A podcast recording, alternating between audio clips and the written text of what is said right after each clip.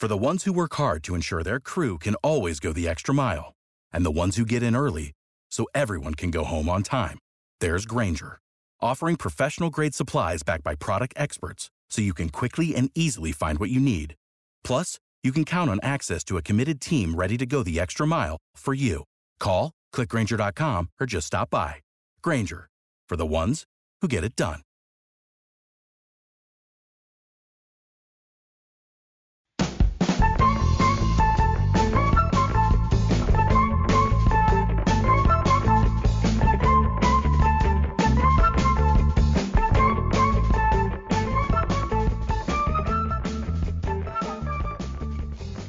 Hello, welcome to episode three of Cow Corner. Uh, it is Tuesday, the 28th of July, uh, the evening here in the UK, mid afternoon over in the States. Glenn, how are you doing? I'm good, thank you. Been a been a busy day. We're a little bit delayed, but thank you for waiting for me, Dan.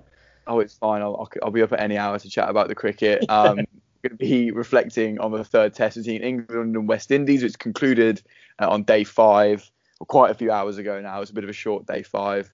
Um, quickly summarise the game. England won by 269 runs. Our predictions were again correct, Glenn. Were they? What did we say last week? I think we said a comfortable England win. And that it was. Um, England losing the toss um, for the third time in the series. Uh, I think the first time a team's lost all three tosses um, and won the series. Uh, put 369 on the board. Uh, an important knock from Ollie Pope, uh, an important partnership with Jos Buttler as well uh, 91 and 67 respectively. Saw England get to 369. Uh, shout out to Stuart Broad's knock of 62 or 45 balls, which really turned the momentum of the game. We'll come to that in much more detail later in the podcast. Uh, the West Indies first innings response was 197 all out, a real top order collapse and some useful knocks from Holder and Dowrich down the end of the order with 46 and 37. But yeah, not much to write home about with their batting. Uh, Stuart Broad with six for 31, um, his best return for a long time, and we'll come to the Stuart Broad issue later as well. Six for 31 for him, two for 28 uh, for Anderson, one for 72 for Archer, and one for 57 for Woakes. So all, all four bowlers getting stuck in. England, uh, their second innings, a quick fire toward the end. Uh, score of 226 for two, a declaration from captain Joe Root. All three batsmen with good scores. Burns 90, Sibley 56, and Root overrunnable 68. Uh, saw England declare on the end of day three, knowing that day four was apocalyptic Manchester weather as it was. Hmm. we'll come to that again. It was pretty pretty depressing, really. We came back on day five after a sort of mini break in the middle of the test, and the West Indies second innings saw them bowled out for 129. Uh, Broad with four, four for 36, finishing with match figures his third 10, uh, 10 wicket match uh, in his career. And the Wizards, our best friend Chris Woakes, with five for 50. A cheeky little run out from Dom Bess, who we'll get onto. He didn't bowl a single ball this test match, but he got himself stuck in uh, with a run out of Roston Chase. Uh, top score Shai Hope with 31 for the West Indies in innings that really felt like they were looking forward to that plane journey home that was the test match. England win the series 2 1. They uh, win the Wisden Trophy for the final time. It's going to be renamed at the next meeting between the two sides. Uh, a really fun series. Again, a really fun match. Glenn, after that summary, give me your your sort of opening thoughts on on the game. Oh, again, thank you, Dan, for that great summary. There's so much to talk about. Number one, England, as we've discussed in previous podcasts, have found an opening pair that we're confident in. I love Burns and Sibley together. They, you know, they come out and we just don't expect to be, you know, 15 for two after the first four or five overs. We expect them to put on a total to see off that real shiny new ball at the start of every innings, and they do it. I mean, looking at the scores, Burns looked fantastic for his 57 and 90. Very unlucky not to get um, get to 100 caught by sub, that, that common player that we always see cropping game. up. he sub did more than Bess. and yeah, Sibley, unfortunate in the first innings, getting that getting that LBW from Roach, who looked lively.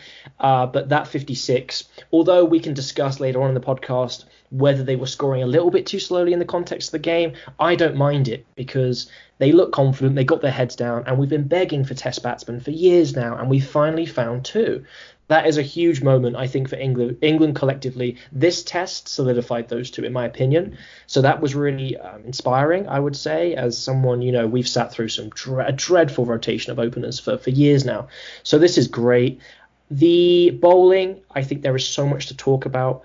We have Broad just dominating, demanding his place in the team, and, you know, coming up with the big chat and really seeing it through he bowled beautifully. And that 62 was probably my highlight of the test match because it was just like it was like a, a, cheap fairground. You know, you pay you don't expect much from it. You don't it's not fun very often, but my goodness, when it does hit the spot, I couldn't believe it. He was just paid out tickets, the raffle tickets were just flying out of that machine. He didn't expect it to really. The, the machine's not paid out for a while.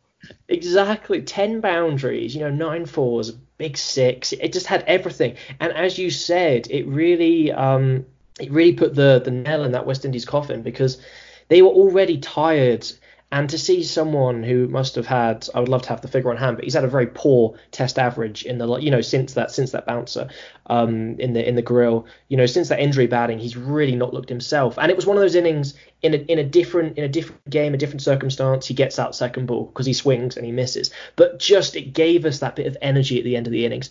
We've got to talk about Pope and Buttler, as you mentioned, an excellent partnership, which really rescued us because we were looking um, a little bit light in batting. I think it's fair to say coming into this test, taking Crawley out, uh, which we weren't too sure about coming into it. Dan and I were quite surprised by that, but obviously we won the game. That was probably a good decision on balance. But yeah, where do you want to start, Dan? There's so much. I could I could talk all morning. Can we start yeah, it's, it's bit, again, you know, even though we missed a day, there's so many storylines coming out of this test and this series. Can we start with the England team selection? Um, I was so surprised to wake up on Thursday, it must have been Thursday morning, Thursday, Friday, Thursday morning, to see that um, we dropped Crawley. I mean, in our team predictions and in my in my eyes, it was always where's the bowling going to change? We locked the batting in, and England instead opted to drop Crawley, move everybody one up the order, and then slot Archer and Anderson back into the team. Uh, Curran dropping out in the in the bowling attack. It was fascinating for me because I don't know why, but I always thought if they're going to drop a batsman, they not that he deserves dropping by any means. I'm not saying he does, but Pope because then you'd have to shuffle the batting order around. You just move Buttler up one, and then because Root hates three, Stokes doesn't bat four that much, but it in this test it kind of made sense. Stokes you're not using as a bowler really shakes up the whole dynamic of the team, doesn't it? Because they then have to really reshuffle, and that allows him to bat at four because he's not thinking about his bowling. And it was really interesting, and, and like you said, it worked. We've won the test. There's no way that's a long-term solution, and it shows how important Stokes' bowling is to the team and how it affects the balance of the entire attack and the entire batting line. Because yeah, we we did feel a man short, didn't we, when we were 130 for four, and all of a sudden Buttler was in, and the ball's still doing a bit. I think you're spot on there. Totally agree with those points. Woakes batting at seven. He's bowled beautifully. We we um we're looking forward to really analysing that soon, later on in the podcast. But his batting has you know he hasn't looked test match sharp. He just hasn't. He was that's, two that's... places too high up for me. I think he's a a nine. I think he's an excellent an number nine. Yeah, he would make an eight, seven, seven out of form. You know, seven having not scored um, many test runs, obviously recently, having missed the first game. Yeah, the batting looked a bit ropey, and it took a really commanding innings from Pope to see us through. I mean, there was so much confidence there. He really dominated that day, and it was a real shame that he didn't add to his total the next morning. That I think we all, again, you know, as any England fan, you want to see your you want to see a batsman get hundreds, get big scores, and it was a real shame that he he, he couldn't add. But I think the damage had been done by then. I think that that combination of him and Buttler, Dan and I have been saying on this show that we want more from Buttler, that we need more more high scores from him. Was it a high enough score? In the context of keeping his place, yes, that 67 changed the game. It put us in the driving seat for the rest of the test. I w- again, I would love it to be a bit higher. I really want him to be getting into the into the 80s, especially if he's batting at number six you know there is a higher expectation if he if he if he is going to bat there. But that said, he did his job. He did it wonderfully. It was you know it was a slow start. He did he was finding his feet in the innings. I like that. I love watching a Test match and seeing a batsman really find their find their come into their stride. I think it's it's fair to say. So yeah, from the first innings, I think it's it was the Pope and Buttler show. With Broad coming in and just hammering those those extra runs that pushed us, you know, 369 is a really good total on on pretty much any pitch. That's going to be competitive. You're giving your bowlers a lot to work with, and the West Indies didn't really have much much of an answer. Yeah, I, I couldn't I couldn't agree more. I think that that Pope Buttler partnership um, got those that got us, got us that runs on the board that we need that they always talk about in the first innings. And like you said, 350 is pretty. You we want 400 to really control the game, but 350, 369, neither here nor there, is it? I really enjoyed Buttler's innings actually. You know, I gave him a lot of flack in, in the first episode of Cow Corner. If you want to go back and listen to that, I, w- I was not happy. Um, and I was calling for his head basically and, and Foakes to come in. But this knock at six at 130 odd for uh, for four, ball moving about a bit, was a really you know mature professional knock. He, he was trusting his defence. He was leaving well.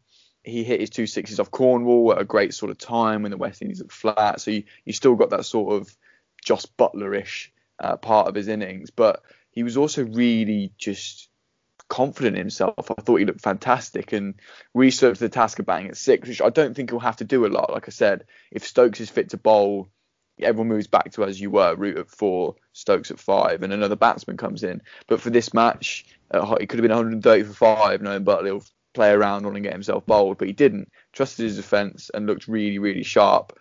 And then alongside, I think England's most exciting batsman at the minute, Ollie Pope.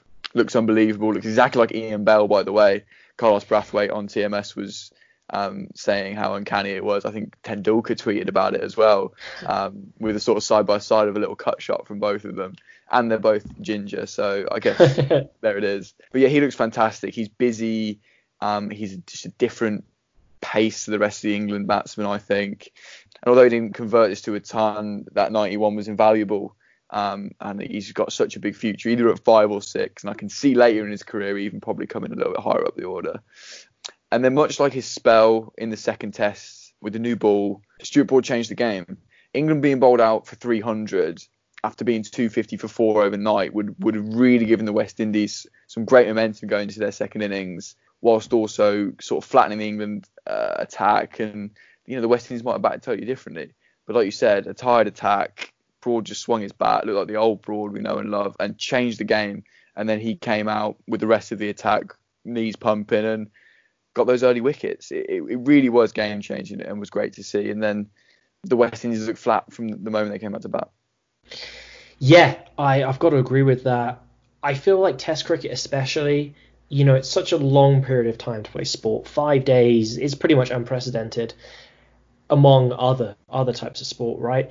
And I feel like momentum is so so important for this game. We saw that in the broad spell in the second test, right, where he just got a few extra wickets late on, and the entire game swings. And you would be surprised that you know a five day match is going to change in such quick moments. Like Broad, you know, he's batting quickly an hour or so. He was probably at the crease. It wasn't particularly long. Um, yeah, exactly. 66 minutes. It wasn't long, but those 66 minutes at the crease, he only faced 45 balls. But with a strike rate of 137, that's doing so much damage. And that really put the momentum straight away towards England because then suddenly West Indies were coming into bat and they were just a little bit nervous because there was then pressure on them to match, or obviously, as you want to be doing for your first innings, better your opponent's score. And I just wasn't convinced in any way by their by their attack. We can we can talk about them a little bit later, but sticking with England for the time being, our our attack just our bowling attack just looked excellent. You've got Anderson, Broad, Archer, Woakes. That's pretty formidable. That's powerful. In, that's great, isn't it? What what did you think of the four, Dan? Um, I think it was it was an interesting decision. Like I said, it was a bit of a shock, I think, to both of us to see them go for that. You know, with Stokes in the team, if you needed him, I think the plan was obviously never to bowl him, and with Bess, who didn't bowl a whole ball in the Test match, poor guy. But yeah, those four are a scary attack. I think it was a clever decision in the end to do it. Obviously, that's easy to say, no, we're on the Test, but it was it was a a pace attack that was going to take 20 wickets and we didn't look quite like doing that in the first Test match, and we didn't. And this attack, you knew would take the 20 wickets. I found it interesting. It was brilliant how Root used them. They all sort of bowled six or seven over spells, and then the West Indies batting line never had a break, did they? Anderson and Broad, right, you get Woakes and Archer coming on next. Okay, back to Broad and Anderson. And Bess wasn't used because he simply wasn't needed because these these four guys were so good and so clinical for the whole test match. There was no need for spin. I can't see these four ever playing together again, honestly, because of Stokes and the sort of enigma he is with his bowling and his batting. But it was fun, wasn't it? It was great. There was there was so much to enjoy, and I just I thought, you know, watching the highlights back, I'm glad I'm not a West Indies batsman because, as you said, there was no there was no break. They didn't have Root and Bess to break it up for even half an hour, 40 minutes of just some spin for them just to take the pressure off. Again, it could have been a, you know it could have been attacking spin, but with our with our bowlers at the minute, Bess and Root, you would have felt quite comfortable, you know, plodding away, getting your three and over, and just getting getting some runs on the board. The West Indies batsmen didn't have the opportunity because, as you said, it was just a rotation of four outstanding bowlers. Woakes in these conditions can be unplayable, which we which was proven in that second innings where he just got a string of LBWs and the West Indies tail couldn't deal with a moving ball. And even the upper order, I mean, I was never convinced by the by the opening pairing of uh, Brathwaite and Campbell for West Indies. They didn't ever look convincing to me. Uh, Hope coming in at three clearly has talent, clearly has ability, but it just didn't translate into substantial scores. And then you had like Dan and I were doing a little bit of research before the podcast, and we were looking at the averages of the players. And Brooks, Chase, and Blackwood seemed to rotate. One of them would get a 50 or a 40, while the others would get a 9, a 4, a 10. And there was just, I was just never convinced by the West Indies batting, just in these conditions especially. But no one, no one really looked you know, really looked better than anyone else in a way. I guess is what I'm trying to say. They all had moments. They all had came up and got a got a decent score at one point, but over six innings, did I think that any of the West Indies batsmen stood out? Absolutely not, and I was pretty disappointed by that. Yeah, there there was lots of talk, wasn't there, about the batting frailties of this this lineup before the series started, and then we never saw that in Southampton. They dug in, and I was like, wow, this is gonna be a really tough series. And then with each batting innings, they got really it got worse, didn't it? Each batting innings was just sort of shambles after shambles. No player ever looked in, barring Blackwood's 95 at Southampton, where way more batsmen also showed up. I just thought that none of the batsmen ever looked in. They're always a shot away, whether themselves they're doing it themselves or um, you know a good bit of bowling, which happened quite a lot. But I think Shai Hope was the perfect example today. He was 31 off 38 balls, and he did four fours, looking in good touch, and then he just spoons this. He, he, tries to pull a ball that isn't there to pull off Woakes and just toe ends it to Broad coming in from I think mid wicket or something. But that's the kind of thing that I was starting to annoy. I think a lot of the, the West Indian commentators who were just saying that we've got this great talent here, and each player has probably played one or two great shots in their innings, and you're thinking if you can just sit down and do that you know, for test match innings like Sibley in the in the second test and do it 500 minutes or however long it was, then they would have had a real chance in all of these games because all of these batsmen have got fantastic talent and fantastic shot making abilities. They've just they're, they're either their own worst enemy or a good bit of bowling, combination of the two, and, and it meant none of them could ever kick on in any of their innings. Yeah, do you think it's fair to say that none of them took responsibility for the team as a whole? At, at times, I felt it was a lot of individuals, especially in, in the batting sense. I like their bowling unit more. Um, they seemed a little bit tighter if they were all fully fit. But did you feel like I did, Dan, that it was just a lot of individuals in that West Indies batting lineup who just weren't really willing to make a sacrifice, you know, slow down their scoring rate and really put their head over the ball and as you said, bat it out like like Sibley and Burns did so well. Yeah, Byron Blackwood's innings in Southampton, I, I, agree. I don't think anyone was quite there for the long the long haul for whatever reason, whether it's technical or mental, combination of the two the amount of 30s, 40s, 50s, 60s that we saw from their whole middle order and Brathwaite was just it was it was annoying to see because if if one of them goes on and makes a big hundred, that means there's a partnership. And you're looking at another hundred runs on top of the innings there, and then England really starting to have to think, and their bowlers are getting tired, and Broad and Woakes aren't getting on these runs they're getting on where you're falling so quickly. So it's safe to say their batting let them down massively as each innings went on. And it was a shame to see because, like I said, some of them looked fantastic. Blackwood, Shai Hope, they've all got wonderful shot making ability, but they just couldn't quite put an innings together. it was the, probably that test match discipline. That's probably the word we're searching for. Yeah, I think, I think just yeah, they've got the they got the ability, and it is just a shame when they're not converting any of these scores. As as, as we as you said, you know, they, no one got a century, um, which over three games is a real shame. Um, moving on to the England second innings, I'd love to hear your thoughts on this, Dan. So I yeah. think we just about got it spot on. I think there was I was following the live text. I caught I caught quite a few overs of this. Um, I really enjoyed watching it because there was a lot going on. But yeah, for those listening, who were just catching up on the game. So England's second innings, we, we basically we wanted quick runs.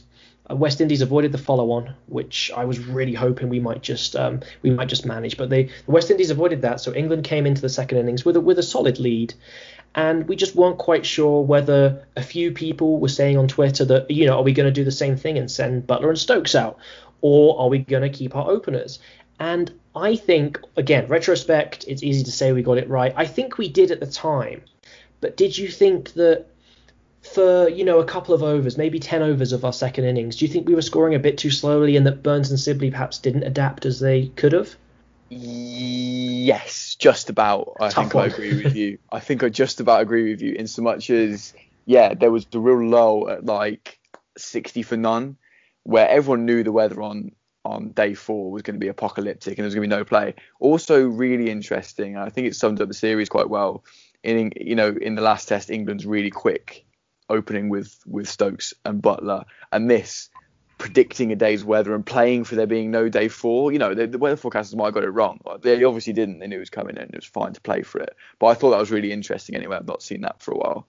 Um, but back to your point about were we too slow, I think they were for a little lull, as you said. And and everyone's getting a bit sort of itchy, and they were like, "Come on, guys, let's, let's get going. We've got so many runs on the board we know the West Indies are only going to get, if we gave them all of day five, that's 95 overs, maybe making up for time. They're not going to get these runs. So what are we what are we messing around with here? So let's have a quick look at Sibley's scoring rate in that. He was 56 off 132, strike rate of 42, which for him is Speedy Gonzalez. yes, probably that's a T20 up there, didn't he? Yeah. Um, but he was that anchor of that innings. Uh, and Burns with a strike rate of 55 kicked on nicely, and like you said, it, it, was for a little while, but then it wasn't, and it, it, turned out being absolutely fine. Root's innings was really nice to see actually. Um, 68 or 56. He's a busy player anyway, but he, he normally scores at maybe a strike of 60-ish, but he, he doubled that and was looking great. So yeah, it, it, for a minute I was like, what are we doing? Let's yes. just you know, let's just chuck arms. Um, and they weren't, and then it became fine again. Do you know what I mean? Exactly. I think I think you really are spot on there. And isn't it nice? You know, we're watching we're watching a, a match of Test cricket in a really competitive series. I think the West Indies. We're, we're going to be a bit harsh this this podcast episode because they weren't at their best, but they've been extremely good opponents. And isn't it brilliant how one of the biggest issues we're having in a game we've comfortably won is did we score quickly enough for roughly 10 overs, right? if you told me that after the first test, I'd have thought you'd insane because we looked so dodgy. it's a really it's a good problem to have. I think your analysis is spot on. Like we got it right. I would it would have been lovely for Burns to get that hundred, but look at this. We've got three batsmen coming out. Burns 90, Sibley 56, Root 68. They've all getting they all get a big score on the board. All of them got half centuries, and that is just so impressive for our top three to be so convincing. They really did. Again, slow at times, but they I didn't feel like the West Indies were, were anywhere near getting the wickets they needed to make the game in any way competitive. And, and Burns got out looking to up the rate. You know, Root yep. declared as soon as Burns got out. Uh, you know, he was kind of slog. It wasn't a slog sweep. He was sweeping out well outside his off stump, outside of the rough, and he got himself a top edge. But Root declaring there and then showed that he was just trying to get into his ton. It was quite unselfish of Burns to hit a shot like that. He could have hung around probably and got that t- nurdled that ten off two or three overs, but he was trying to get in there in a couple of hits, and we knew the game situation, and it meant that we had those few overs um, at the end of day three in which we nicked two out. And as soon, you know, the West Indies going to day five with all ten wickets, and you, you know, there's more questions being asked, but to lose two like that, and, and that that was game over. I think you're spot on. I we won't get into this right now, but I was watching Brentford in the playoffs. Uh, the highlight, no, I didn't know at the time, but the highlight of that morning slash afternoon in Wyoming, it wasn't going to be the football. It was going to be us getting those two wickets um, at the yeah. end of the day's play. And yeah, I was cheering them just you know just because football's on my mind. I was cheering them like a goal because it was so satisfying. That is yes, Test cricket its finest. That's, that's a perfect. It was so satisfying. It was great. You know, we batted really really well. Uh, we batted maturely and we gave ourselves enough time. You know, England captains, maybe even Root a couple a year or two ago, may have just batted for some strange reason for the rest of that day, or might have been nervous about the runs on the board, the score to defend.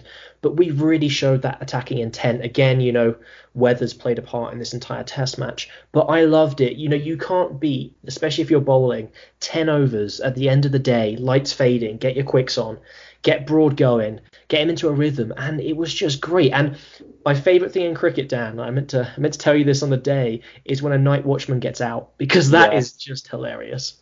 And then you you Shai Hope comes in thinking, bloody hell, mate, you lasted two balls, and I've got I've got Broad tearing in with a brand new Duke's ball, with nothing to gain for that team that come in and bat for that ten overs. They can't do anything other than survive, and that's never a nice mindset to be in. I'm sure opening a, in a test match. So yeah, it was great to see that intent, and obviously being one 0 down in the series, and we had to win the series to to regain the Wisden Trophy. Root's captaincy I thought was really good, really aggressive. Um, he uses bowl as well. Uh, timed the declarations correctly, upped his pace of scoring when he needed to, and just set this game up for us perfectly, didn't he? I think he's growing into the wall, in, into the role. I think he I was I was you know his first first year in charge, first couple of series, I wasn't always convinced by him. You know there were there was there's always going to be questionable decisions, but I think the more I see of him, especially in really tight series like this, because obviously Stokes was the captain for that first game, so he's got 100% win ratio in the in these um, in the two games he did captain Root. And yeah, does his batting suffer as a consequence of this sometimes? You know, we've talked about him not wanting to bat at three, but this test showed that he can manage a game well. He can still bat well. Um, you know, he was run out unfortunately in the first in the first innings, but he really got that excellent 68 in the second. And I was really impressed by him, and I think he's he really is. I, I, growing, I feel is the right word. I think he's really improving test by test, and he's he's becoming a really formidable captain, and I think he's becoming more aggressive as well, which as England fans we love to see. Yeah, I agree. I, I totally agree. I, th- I love the aggression throughout the whole series. Obviously, he wasn't captain in the first test, and he was sort of chasing the series, and he, he chased it and won it, and it, was great to see. His batting's definitely suffered, but you know he still averages high 40s over his career, and I think you'd, you'd take that for your number four any day. Plus a good captain, plus a good catcher and a guy who can bowl a little bit. You know, he, he is he is fantastic. I'd like to, in looking at the West Indies second innings, uh, the final innings of this series, look at the England bowling attack whilst looking at their batting. Like we said, it was it was a formidable foursome um, of pace bowlers. Should we talk about Stuart Broad for a bit? He got his 500 test, test wicket today. Didn't realise he was coming anywhere near that landmark because I, I, remember Anderson getting that a few years ago. you know, we waxed lyrical about him last test match because he was so good and changed the game. He changed the game with bat and ball here. Uh, got himself a 10 for and that, that 60. Glenn, what do you think of Broad's in in the wider picture of you know how lucky we are, we are to have him and what he was like in this game? He's so impressive. As we said earlier, he almost he almost upped the pressure on himself by, by speaking out as he did when he was dropped in that first test. But I think he proved to everyone, selectors, fans, you know, his dad's the match referee. So so quite wonderfully, his dad was able to be in the ground to see him take that 500th Test wicket, which I thought was quite poetic. Um, he has been a real energy, and I think he brought the passion that this series needed, especially after that loss. I think, as you you said it, you said it wonderfully a minute ago. You know, we were chasing, we were chasing a series, and we caught up and we did it. And he was the architect of that. His bowling was just brilliant. You know, with a new ball, he just always he wanted it, and he always looked like he was going to get wickets throughout every innings I think he bowled in. He was just always moving it. It was nipping away, it was nipping in. And it was just the energy and passion that he brings to the England team that we're really lacking without him. You know, Woakes and Archer, I love them both. Very different cricketers, but they they're very much more reserved. They keep themselves to themselves in their bowling. Obviously, you see celebrations, you you do the, the passions there, but they show it in different ways. Whereas Broad, it's almost made for the cameras, right? You know, we've talked about his celebration appeals, his sell appeals. He he really is a character, and I was just really really happy to see to see him and Anderson working in tandem, backed up by a bowler that we've advocated for in our three episodes, which is Chris Woakes. He picked up his fifer. He, you know, he got three LBWs in a row, Holder, Dowrich, Cornwall. He was doing all sorts with the ball. And the West Indies didn't really have an answer to what I can only describe as classical English um, conditions. Yeah, and classical English bowling, uh, line and length, hitting the stumps. I think there were 26 LBWs in this series against the West Indies, which is a hell of a lot, and that's down possibly to the technique, but the stump to stump full bowling from the England attack that clearly was they they realised was gonna was gonna do a number on the West Indies and did, and Woakes and Broad, uh, you know, and Anderson who you know away, you know, when when he's sort of not the leader of the attackers, I don't think he was in this test. He he holds an end nicely and they bowl it full and they bowl it straight and they get the wickets and you know, the wizard Chris Woakes. let's come on to him for a little while as well. We he didn't get dropped, which was a miracle. So, you know, as, as shocked as I was to see um, the batsman getting dropped for this test, it meant Woakes was still in. Like I said, I think he was a bit high at seven, and his batting hasn't done itself justice yet. I look forward to seeing him, you know, batting again soon. But his bowling has been unbelievable. A deserved five wicket haul. You know, I think we, we touched on this last episode, but is he England's forgotten man, and will he be forgotten in the Pakistan series again?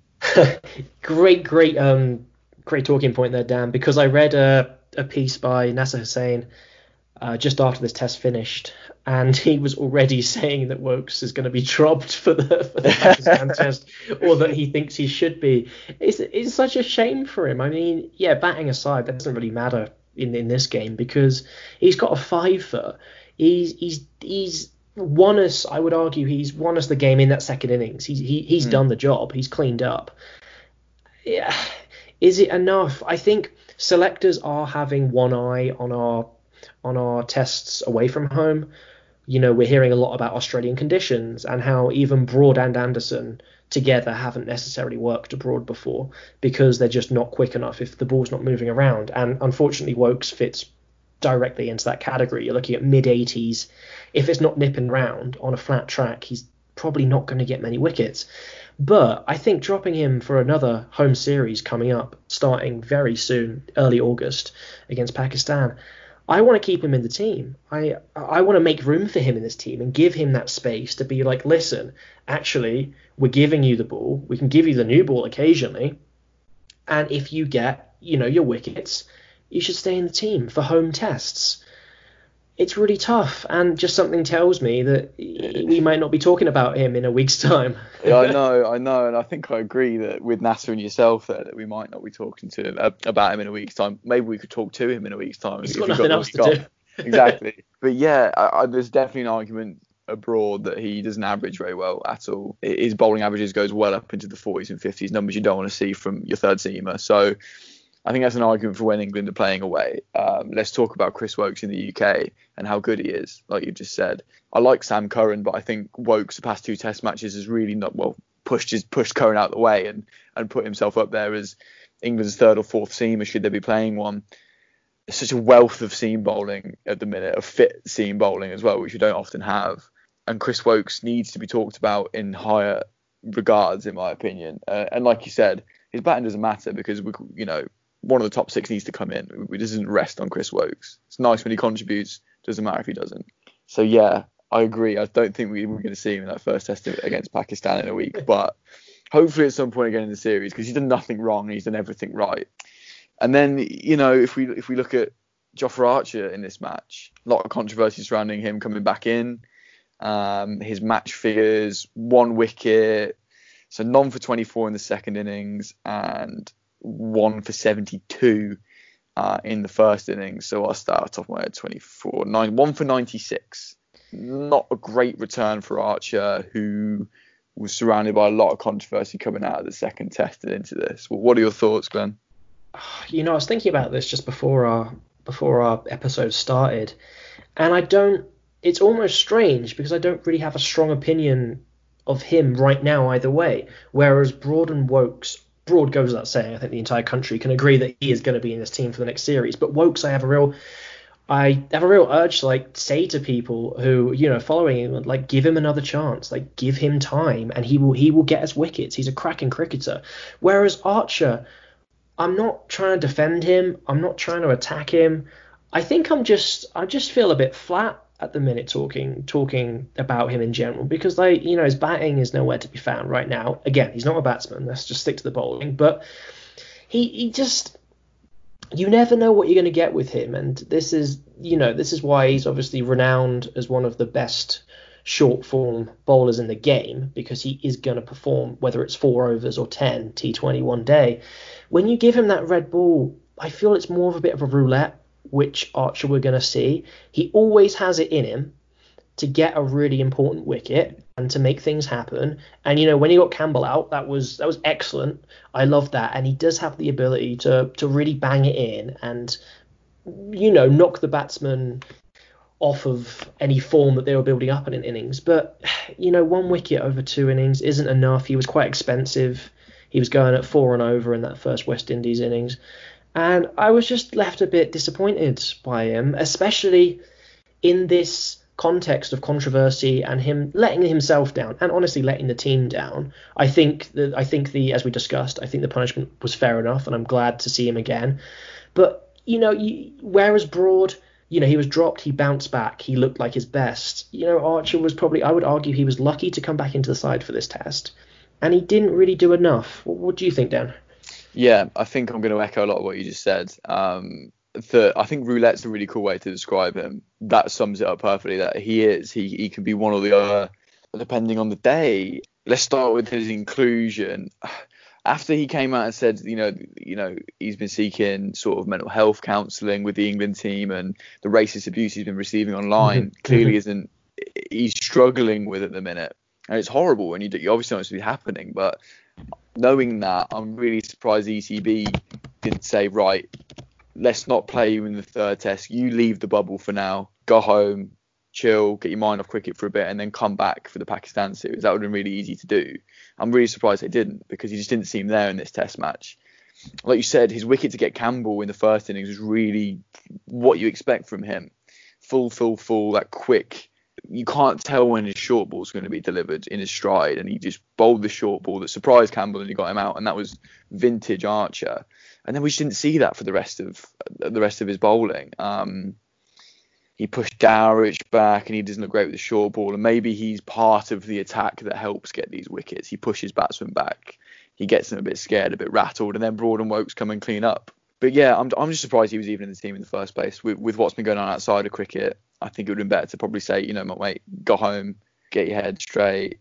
You know, we want you back ready for the Pakistan game instead of putting him through this test and back through the bubble and the quarantine. And he was bowling in in in plastic gloves, you know, during the second test, and it just all felt a bit strange, really. And yeah, I, think you said it best. He, he's a bit of a roulette at the minute. Yeah, he is a wonderful option to have. Him and him and Wood. You know, we haven't seen 90 plus miles an hour for for a couple of years consistently for England now, right? And mm. again, there was that kind of it was a bit of a poor metaphor that was used in in Jouff's first test um, last summer, which was like he was a new toy, and you know, Root was too keen and overbowled him, and then he got a stress fracture and he was I don't think he was looked after. I think we can place a lot of the responsibility at the hands of the England cricket um, administration. I don't think he's been treated with enough care.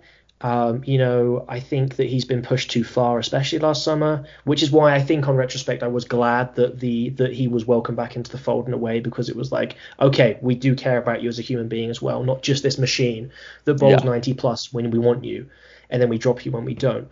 I hmm. really agree with you that perhaps bringing him, you know, into the actual squad and first 11 for this final test wasn't perhaps the best idea. It's hard to say because we could be, you know, we, we could have been looking back now and saying, you know, it could have been Archer fifer and he won us the game. So it's this unpredict- unpredictability that, you know, it's part of his charm, but it, it does worry me a little bit. We don't want to overuse him. And again, you you've mentioned you know the awful treatment that he's received online and stuff like it's just bang out of order. And I want to make sure that you know, taking him as a person before a player, that he really is getting the support he needs from the England setup to deal with this horrible stuff. And as we said, being in isolation by himself must have been horrible for a couple of days. Like no one wants to do that. So that said, I think I think he was unlucky not to get more wickets, and I think you got it right. His job really was to rough up the batsman right and make it easier for people like Woakes to pick up those wickets because he, he you know he could bang it in short and really upset them, upset their rhythm. So yeah, I really like him. I'm a big fan. It's just a case of which archer is going to show up for the test, um, which which which leaves selection selection concerns, I guess, coming forward. Yeah, it's a weird one with selection because I just feel like he's got so much sort of stock and clout in cricket, and he's such um, a talent to be able to have on our team. They don't want to not play him if he's not fit. And I think you know, is it time to drop Archer on form?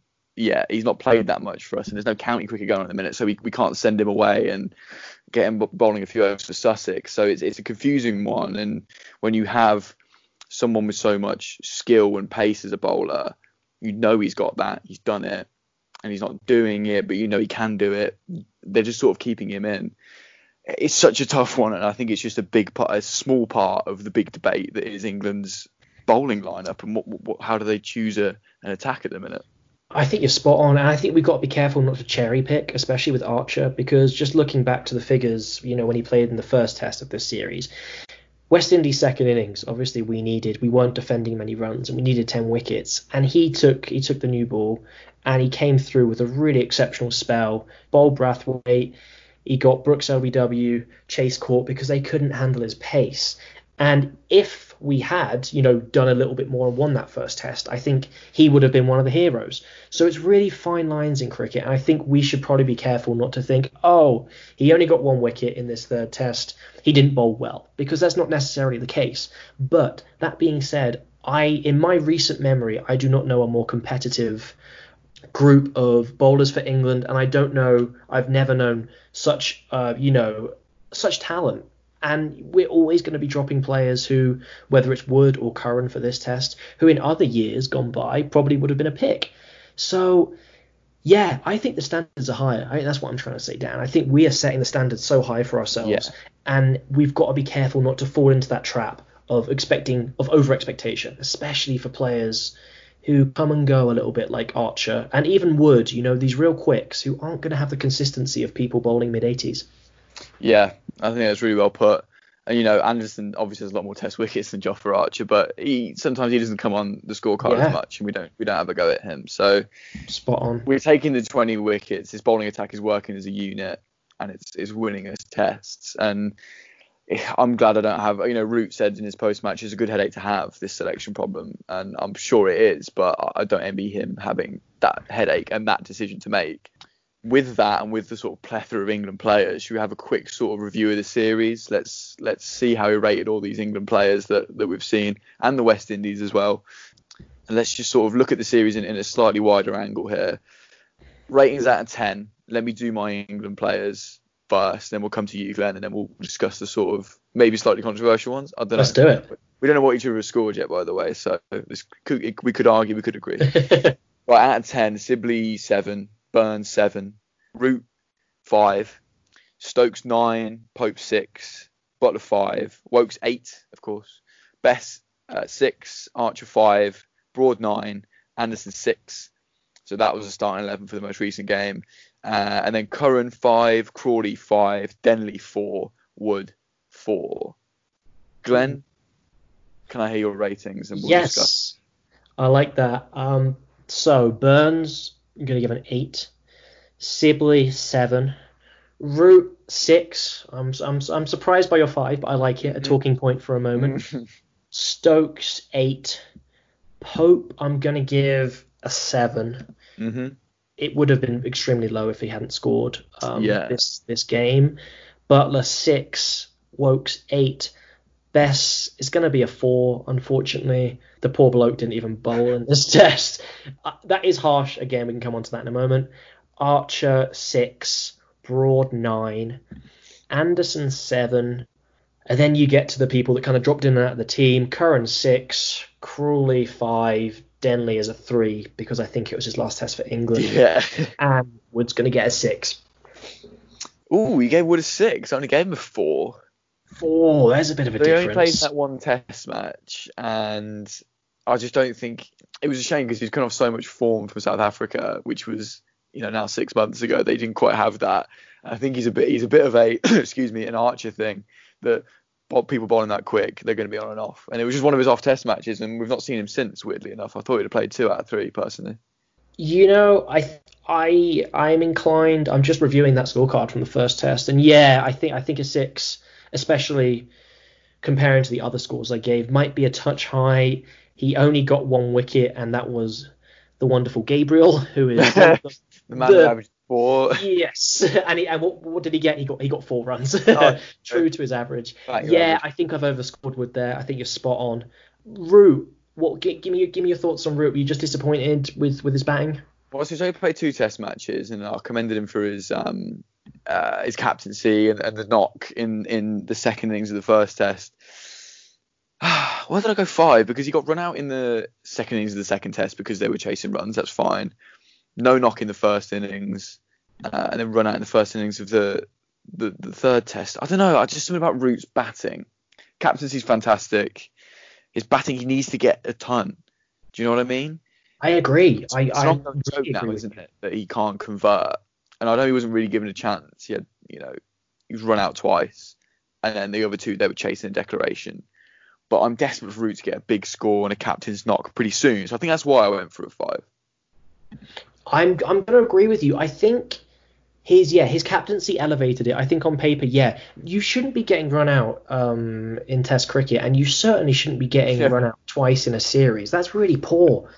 And you said it right. You know we were chasing runs and things happened. Don't get me wrong, but twice Yeah. seems seems like he's not communicating, which is ironic for for a captain who's in form in that in that part of I his think game. his batting has suffered since he's been captain. I just want to see him get a knock. I think that's all it is. It's stopping me from really, you know, I agree. praising him totally.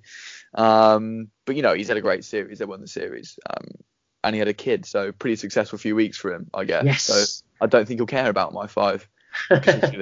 well, just looking at the batting line up there, I'm so happy with that. I'd put Crawley back in there, and then how how exciting is that, right?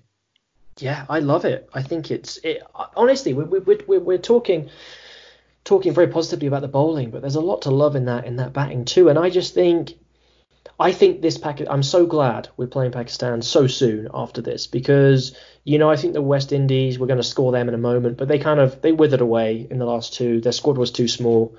They didn't have the they didn't have the fitness levels that I think it's fair to say England did. They were carrying injuries and still playing, and I would I would love to see us. I hope Pakistan have a little bit more depth in their squad, and we're going to do a bit of research before the next um, test podcast because I'm really excited to really dig deep into that Pakistan team. But I really hope they provide more of a threat, if it's fair to say, over the entire test series because I think this I think we we're pretty much all in agreement that the West Indies capitulated in the third test because they weren't Yeah. fit enough. Um, so yes, England brilliant on paper, brilliant in, in performance those those second and third tests, but I would love to see that challenge, you know, renewed in a week's time. I don't want to get overexcited because you know we're not that many we're not that many um, wickets away from an early collapse, especially with our with our batting with our batting lineup in this third test looking a little bit a little bit on the weaker side. But I'm excited and I love being excited about this. Yeah, I, I agree. It's it's very exciting. So let's have a quick look at the West Indies. I think, like you said, and we said at the top of the show, they look tired. Um, Brath, Carlos Brathwaite on TMS said today their flight um, is about 4:30 this morning. You know, in, in about five hours from now at the time of recording. I think they were all kind of had one eye on that toward the last couple of days. Yes. I'm sure day four when it was totally rained off, sat in that hotel in Manchester, they were just wondering what they were doing. Um, we'll come on to the part they played in this series um, in a more general, you know, tone after after we look at their team. So they only played 13 players, um, which I found quite interesting. Uh, so Brathwaite, I gave him a five. John Campbell only a three. He had no scores, but I thought he looked he looked really solid as a batsman, but couldn't put a score together. Hope disappointing with four. Brooks, some really nice contributions, a six out of ten. Chase, a five. Good, decent with bat, decent with ball. Couldn't quite put it all together at the same time. Blackwood, his really good knock um, at the Ageas Bowl. Gave him a six. Dowrich, the keeper, only a four. Didn't have the greatest test this time either. Jason Holder, I'll give him an eight. Um, I just I love what he does. I love him as a cricketer. Rahkeem Cornwall, who played in this game, I gave him a three. No wickets, couple of beautiful shots, but then some like howler. Oh, a great catch at first slip, then an unbelievable drop at first Yep. slip, and then both his dismissals, his feet were not moving, and he just got trapped straight in front. Uh, I've given Roach and Gabriel a seven each. Um, Gabriel a seven because you know his body is shot. I don't know how he even mustered up any overs in the final test. And then Alzarri Joseph, who got dropped this match, I gave him a four. He didn't really he didn't really give that much to me to be honest. And he's supposed to be the next shining light, and I didn't get much from him. Ben, I am going to follow with near identical scores there, Oh, Dan. excellent. Brathwaite five, Campbell three. I mean, almost two, but uh, you just uh, you you need more from your opening batsman. Yeah. They they weren't good enough. Hope I gave a three. I wanted more from him. I think he's an excellent batsman, and he did not show it this series. Brooks six. Watching watching them bat in real time, he was possibly my favourite West Indies batsman this series. He looked really fluent, some lovely cover drives. Uh, so I think he's warranted that six.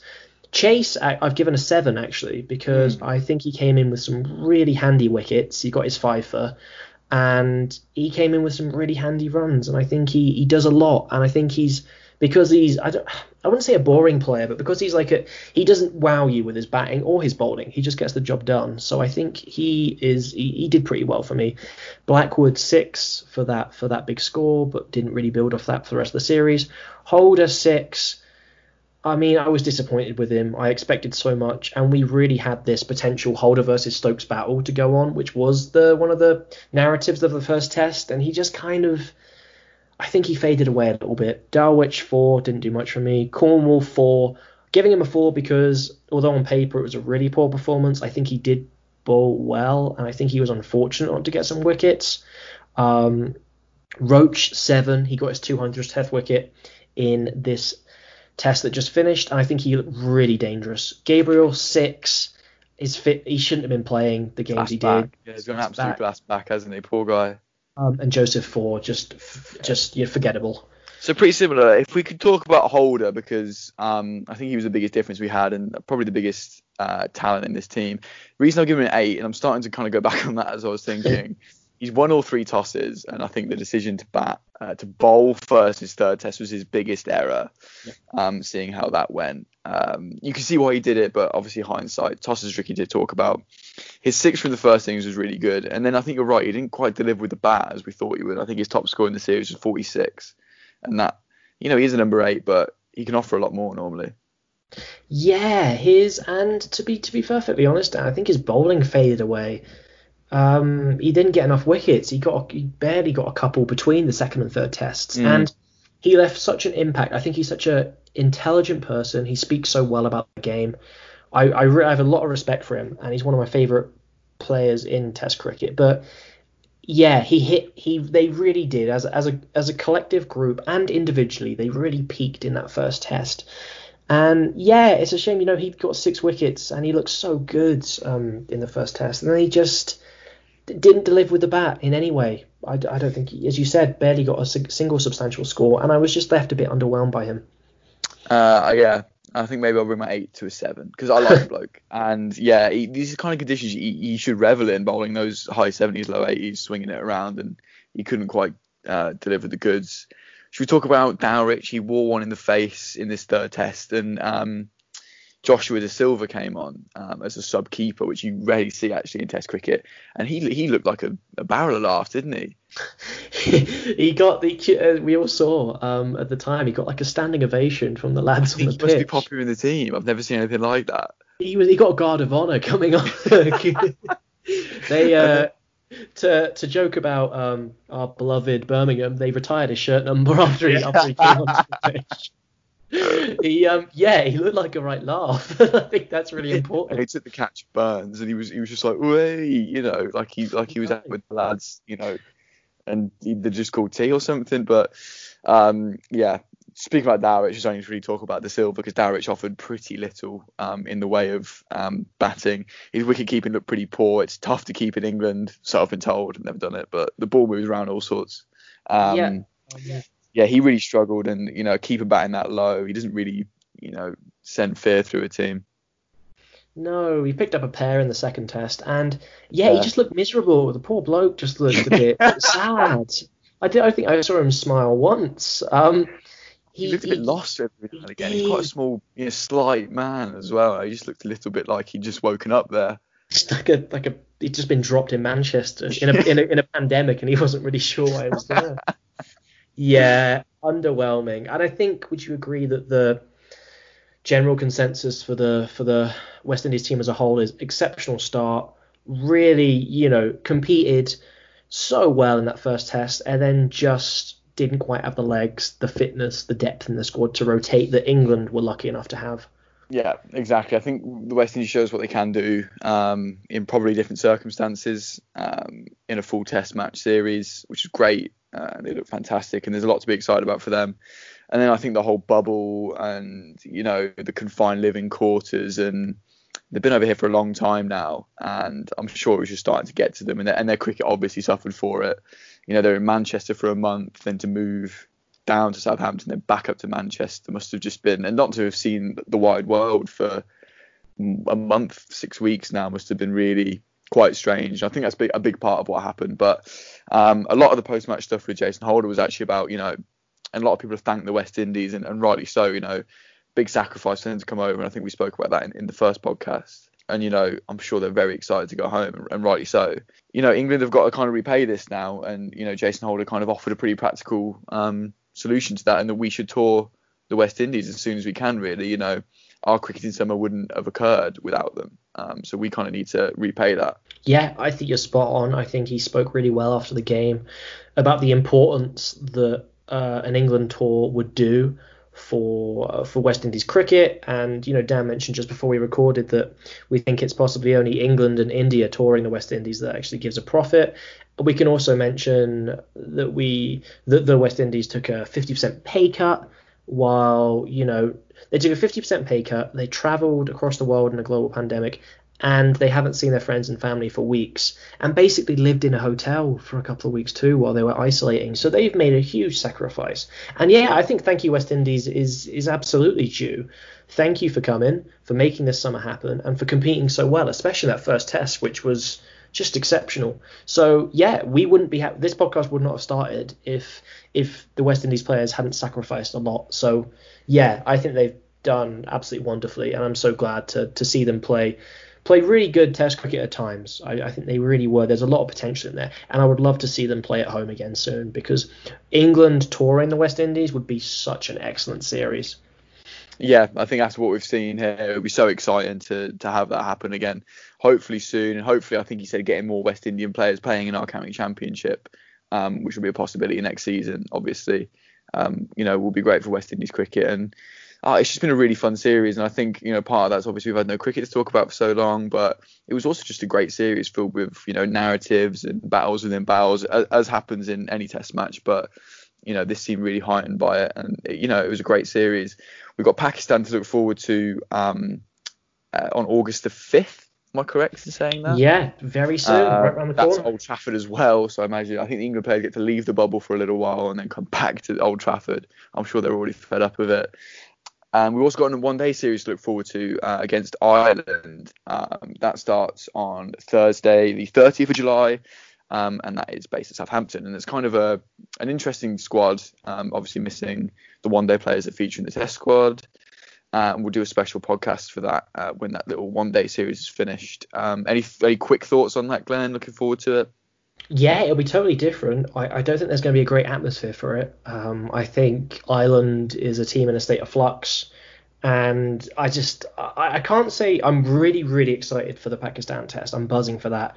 I'm kind of more just intrigued about the one day games. Like, I'm looking forward to them, but I, am not convinced they're going to be particularly competitive. You know, it's a second string England team, and I think even a second string England one day team is going to demolish Ireland. So that is my pretty firm prediction, having seen Ireland last summer, and they really were disappointing. Yeah, I think I'll agree. It's the only, you know, it's gonna be interesting to see what fringe players who will get some starting time, what they can do, um, and whether that will sort of shake up the England squad when when all the players are back fully fit. Obviously, with an eye on the 2023 World Cup, trying to retain that, this is sort of, I guess, the start for them. I think it's the first time we've played on home soil since since the World Cup win. I'm saying that questioning because that doesn't feel right, but it, it might be either way, this is the start of another four year cycle, and it's going to be exciting to see some of those players. So we'll do a podcast for that when the series finishes this time next week, uh, and then we'll have a podcast after the first Pakistan test, which starts at Old Trafford on August the 5th. Um, should we have a quick look at tweet of the week, Glenn? There's, there's been quite a few actually. Should we have tweets of the week? Yeah, we've got a couple. Um, so number one is from Tim Wigmore, who is a journalist, um, a Telegraph Sport, also does some stuff for The Economist and ESPN.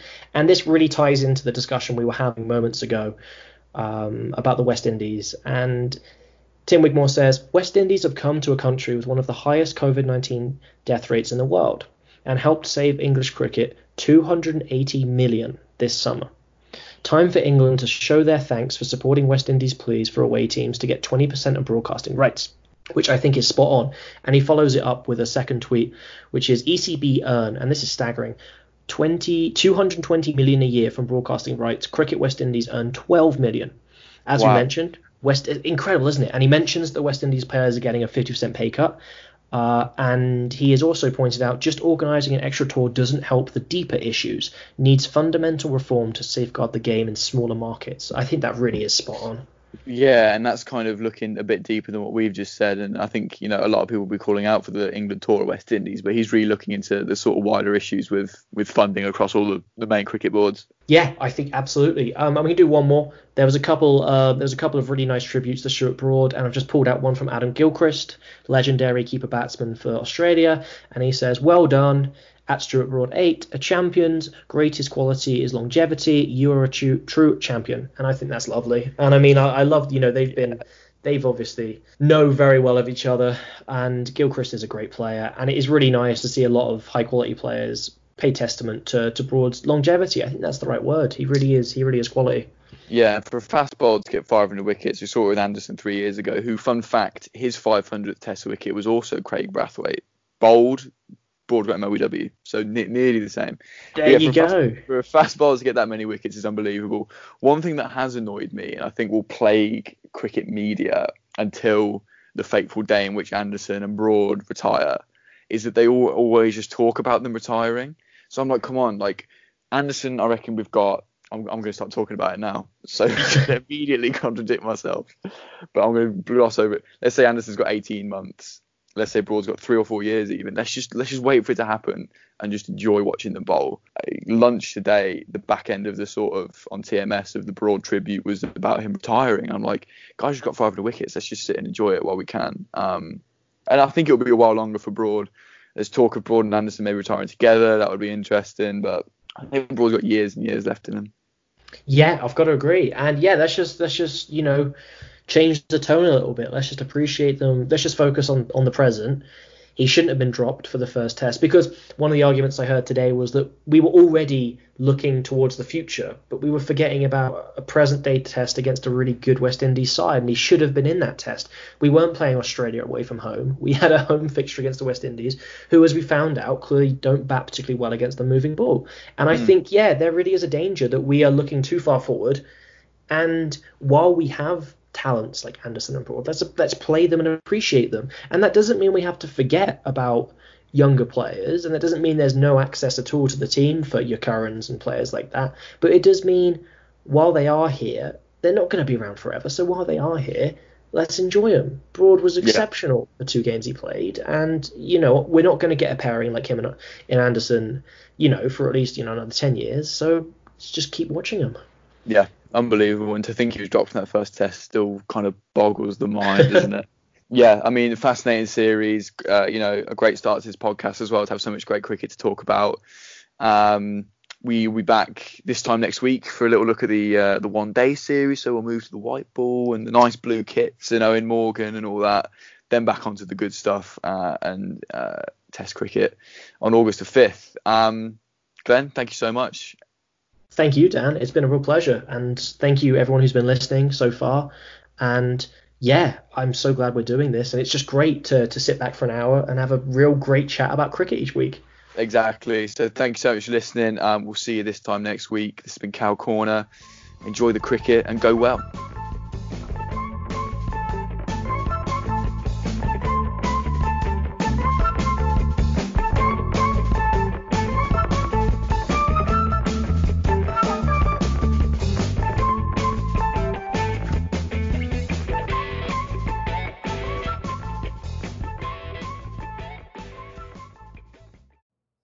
How to book flights and hotels. All you're missing is a tool to plan the travel experiences you'll have once you arrive. That's why you need Viator. Book guided tours, activities, excursions, and more in one place to make your trip truly unforgettable. Viator has over 300,000 travel experiences to choose from. Everything from simple tours to extreme adventures and all the niche, interesting stuff in between. So you can plan something that everyone you're traveling with will enjoy. Real traveler reviews give the inside scoop from people who've already been on the experiences you're considering. So you can plan with confidence. Free cancellation helps you plan for the unexpected. And 24 7 customer support means you can travel worry free. Download the Viator app now and use code Viator10 for 10% off your first booking in the app. Find travel experiences for you. Do more with Viator. Without the ones like you, who work tirelessly to keep things running, everything would suddenly stop. Hospitals, factories, schools, and power plants, they all depend on you. No matter the weather, emergency, or time of day, you're the ones who get it done. At Grainger, we're here for you with professional grade industrial supplies. Count on real time product availability and fast delivery. Call clickgrainger.com or just stop by. Grainger for the ones who get it done.